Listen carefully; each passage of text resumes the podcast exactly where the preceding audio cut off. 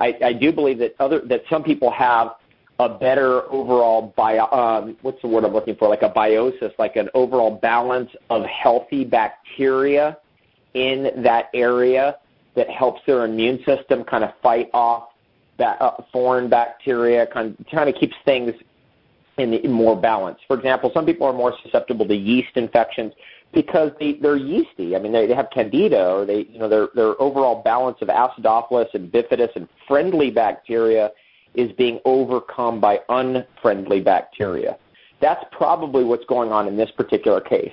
And what helps a lot is is getting onto friendly bacteria, like bombarding one's body with healthy, friendly bacteria, which not only populate our gut and uh, obviously our intestines, but also populate the reproductive organs of women. And that's really important because that's why women in general are a lot more in tune with their with the cycles and with health food and all that kind of thing because they can't get away with the transgressions that men can because of the reproductive organs being dependent on friendly bacteria to create a healthy environment in that area.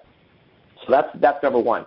Number two is okay. Let's say this person is like very very susceptible, and they're wondering, well, okay, what do I do? Well, they could already have viruses and other significant bacterial invasion problems going on. They probably do, which means that they may have a, a load of all different kinds of viruses. Could be papilloma viruses, herpes viruses, all different kinds of stuff. Now they're not breaking out with anything, but it's it's burdening the system. So I'm going to clarify that. We, somebody just doesn't like have herpes or not, right? It's not just you have it or you don't have it. Everybody has some level of herpes viruses in their body. Um, everybody has some level of papilloma viruses in their body, um, which is you know P- HPV. Um, everybody has some load, and that's this particular word that I want to use because that's probably the most appropriate word. A load, L-O-A-D, is like a level of viruses.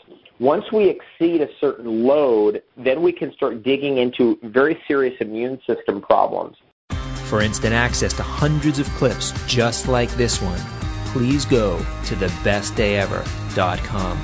That's thebestdayever.com dot com.